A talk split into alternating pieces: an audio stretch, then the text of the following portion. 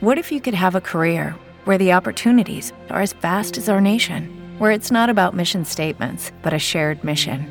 At U.S. Customs and Border Protection, we go beyond to protect more than borders from ship to shore, air to ground, cities to local communities. CBP agents and officers are keeping people safe. Join U.S. Customs and Border Protection and go beyond for something far greater than yourself. Learn more at cbp.gov/careers. With the Lucky Land slots, you can get lucky just about anywhere. This is your captain speaking. Uh, we've got clear runway and the weather's fine, but we're just going to circle up here a while and uh, get lucky. No, no, nothing like that. It's just these cash prizes add up quick. So I suggest you sit back, keep your tray table upright, and start getting lucky. Play for free at LuckyLandSlots.com. Are you feeling lucky? No purchase necessary. Void where prohibited by law. 18 plus terms and conditions apply. See website for details.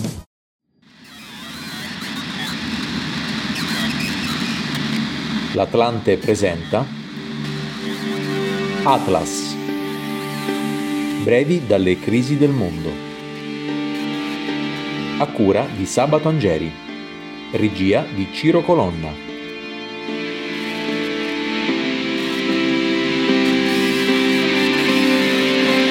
Sabato Angeri e questo è Atlas, brevi dalle crisi del mondo. Quest'oggi facciamo un po' il punto su ciò che sta accadendo lungo i fronti aperti in Ucraina. Ricordiamo che in questo momento si combatte essenzialmente in due zone, nell'est e nel sud del paese.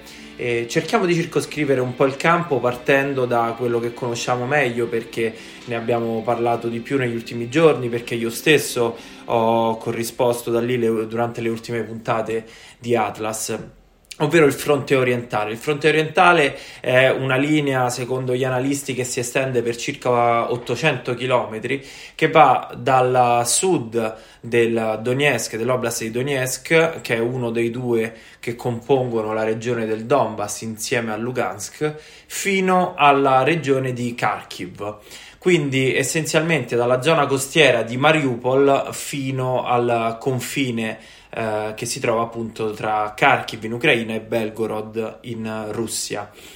Lungo questa lungo questa, questa linea eh, di, um, di, contatto tra i due schieramenti, eh, la parte che sicuramente, la zona che sicuramente è più uh, calda al momento è quella di Bakhmut, ne abbiamo parlato tante volte, eh, la città ha perso um, una parte della, dell'importanza, della sua valenza eh, strategica in quanto ormai da mesi i due eserciti si fronteggiano e ciò che poteva essere vero con una vittoria in tempi più o meno brevi, man mano che la battaglia si prolunga e quindi man mano che eh, si continuano a morire uomini da una parte e dall'altra, assume una valenza sempre, eh, sempre diversa, ovvero per i russi conquistare Bakhmut, che pure ha una posizione strategica non irrilevante, che pure permetterebbe di bombardare le aree circostanti che si trovano eh, in zone depresse, in zone più basse rispetto alla cittadina, ehm, poteva avere un valore in autunno, adesso quel valore non lo perde perché ovviamente la posizione di Bakhmut è sempre la stessa, ma eh, una vittoria costata migliaia di vite eh, umane di soldati eh, da molti sarebbe già chiamata una vittoria di Pirro. Laddove per gli ucraini invece non è chiaro al momento quale sia la tattica, stamattina si parlava di dissapori tra il comandante in capo delle forze armate ucraine Valery Zaluzny e il presidente Zelensky. Il primo vorrebbe eh, iniziare a ad attuare una ritirata strategica, magari inviando nuove truppe, truppe fresche che proteggano eh, il ripiegamento di quelle che sono attualmente sul fronte, quindi ritirarsi combattendo in modo da infliggere ulteriori perdite al nemico e da eh, poter, um, poter tenere le posizioni nelle retrovie. Il secondo invece non vuole assolutamente, secondo quanto eh, riferisce la Bild, il quotidiano tedesco, non vuole assolutamente invece che i suoi uomini si ritirino da quella zona.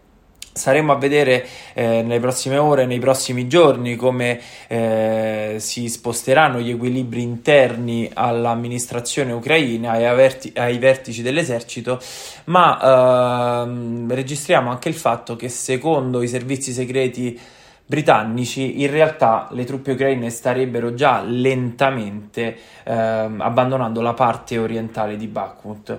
Comunque su questo continueremo a tenervi aggiornati. La parte restante del, del Donbass al momento è abbastanza ehm, abbastanza stabile perché ovviamente le truppe russe che arrivano al fronte fresche vengono inviate nell'area di Bakhmut o nelle aree limitrofe per tentare delle sortite per accerchiare la città e gli ucraini sono impegnati eh, anima e corpo nella, nella difesa di questa zona.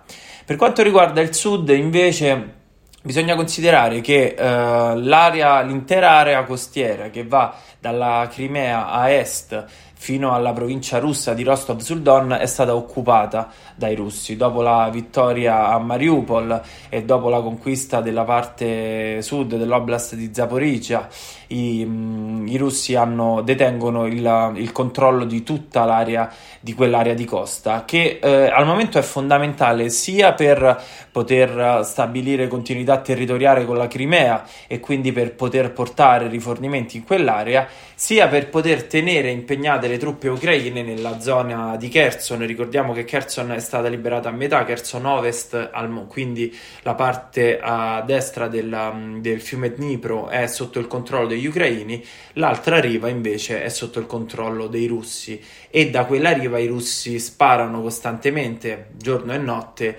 alla, alle difese ucraine che sono impegnate quindi in quest'area e non possono dislocare uomini altrove, ad esempio nell'est o uh, nel nord per, per pattugliare le frontiere.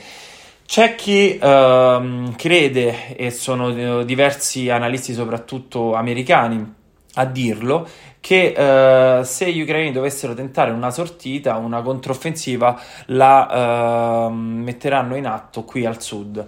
E nello specifico cercheranno di spezzare il controllo della costa ehm, eh, russa cercando di sfondare nell'area di Melitopol, che è una cittadina che si trova ehm, più o meno uh, a metà della, della, della costa orientale ucraina, in modo da ottenere due risultati. Il primo è quello di isolare la Crimea, che ricordiamo già uh, si trova in gravi difficoltà a causa del fatto che il ponte sullo stretto di Kerch è stato fatto esplodere in un attentato de- dinamitardo qualche mese fa. Ehm, e il secondo risultato sarebbe quello di allentare la pressione su Kherson Ovest. Quindi un'eventuale direttrice di avanzata ucraina potrebbe essere questa. Certo è che ehm, per tentare una controffensiva in, questa, in quest'area gli ucraini avrebbero bisogno di una quantità di uomini molto significativa e eh, di battaglioni con mezzi corazzati al seguito, eh, genio militare e eh, soprattutto una eh, copertura aerea che gli permetta di avanzare sotto il fuoco dell'artiglieria nemica, che al momento non siamo in grado di dire se gli ucraini stanno cercando di, uh, di, ottenere o meno, ma non sembra, stando alle informazioni sul campo, qualcosa che gli ucraini eh, sono già in grado di uh, mettere in sicurezza al momento.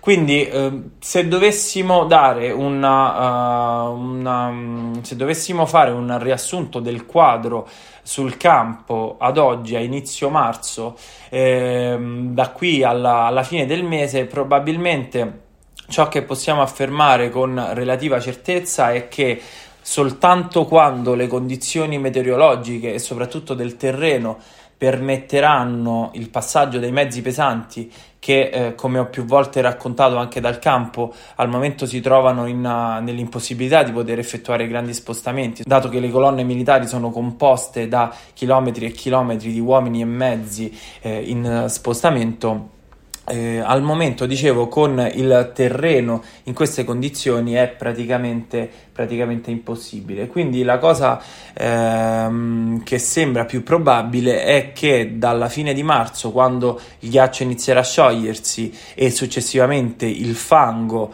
a, ehm, a indurirsi e quindi il terreno a permettere il passaggio dei mezzi cingolati e dei mezzi pesanti, assisteremo a una evoluzione in senso più dinamico del fronte. Per ora gli occhi restano eh, concentrati sull'area di Bakhmut per cercare di capire se effettivamente gli ucraini hanno intenzione di tenerla e per quanto o se i russi continueranno a sfondare, ma eh, su questo non è, ancora, non è ancora detta l'ultima parola e eh, bisogna seguire gli sviluppi sul campo. Per questo continueremo a tenervi aggiornati. Per oggi è tutto, Atlas torna mercoledì. Un saluto da Sabato Angeri e dalla redazione dell'Atlante.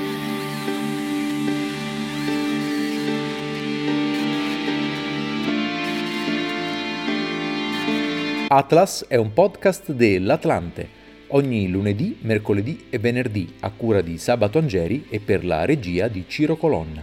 Seguici sulle principali piattaforme podcast e social, oltre che sul sito www.atlanteeditoriale.com.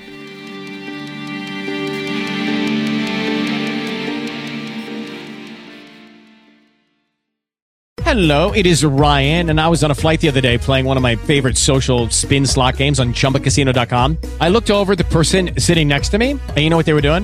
They were also playing Chumba Casino. Coincidence? I think not. Everybody's loving having fun with it. Chumba Casino is home to hundreds of casino style games that you can play for free anytime, anywhere, even at 30,000 feet. So sign up now at chumbacasino.com to claim your free welcome bonus. That's chumbacasino.com and live the Chumba life. No purchase necessary. Group. Void prohibited by law. See terms and conditions. 18 plus.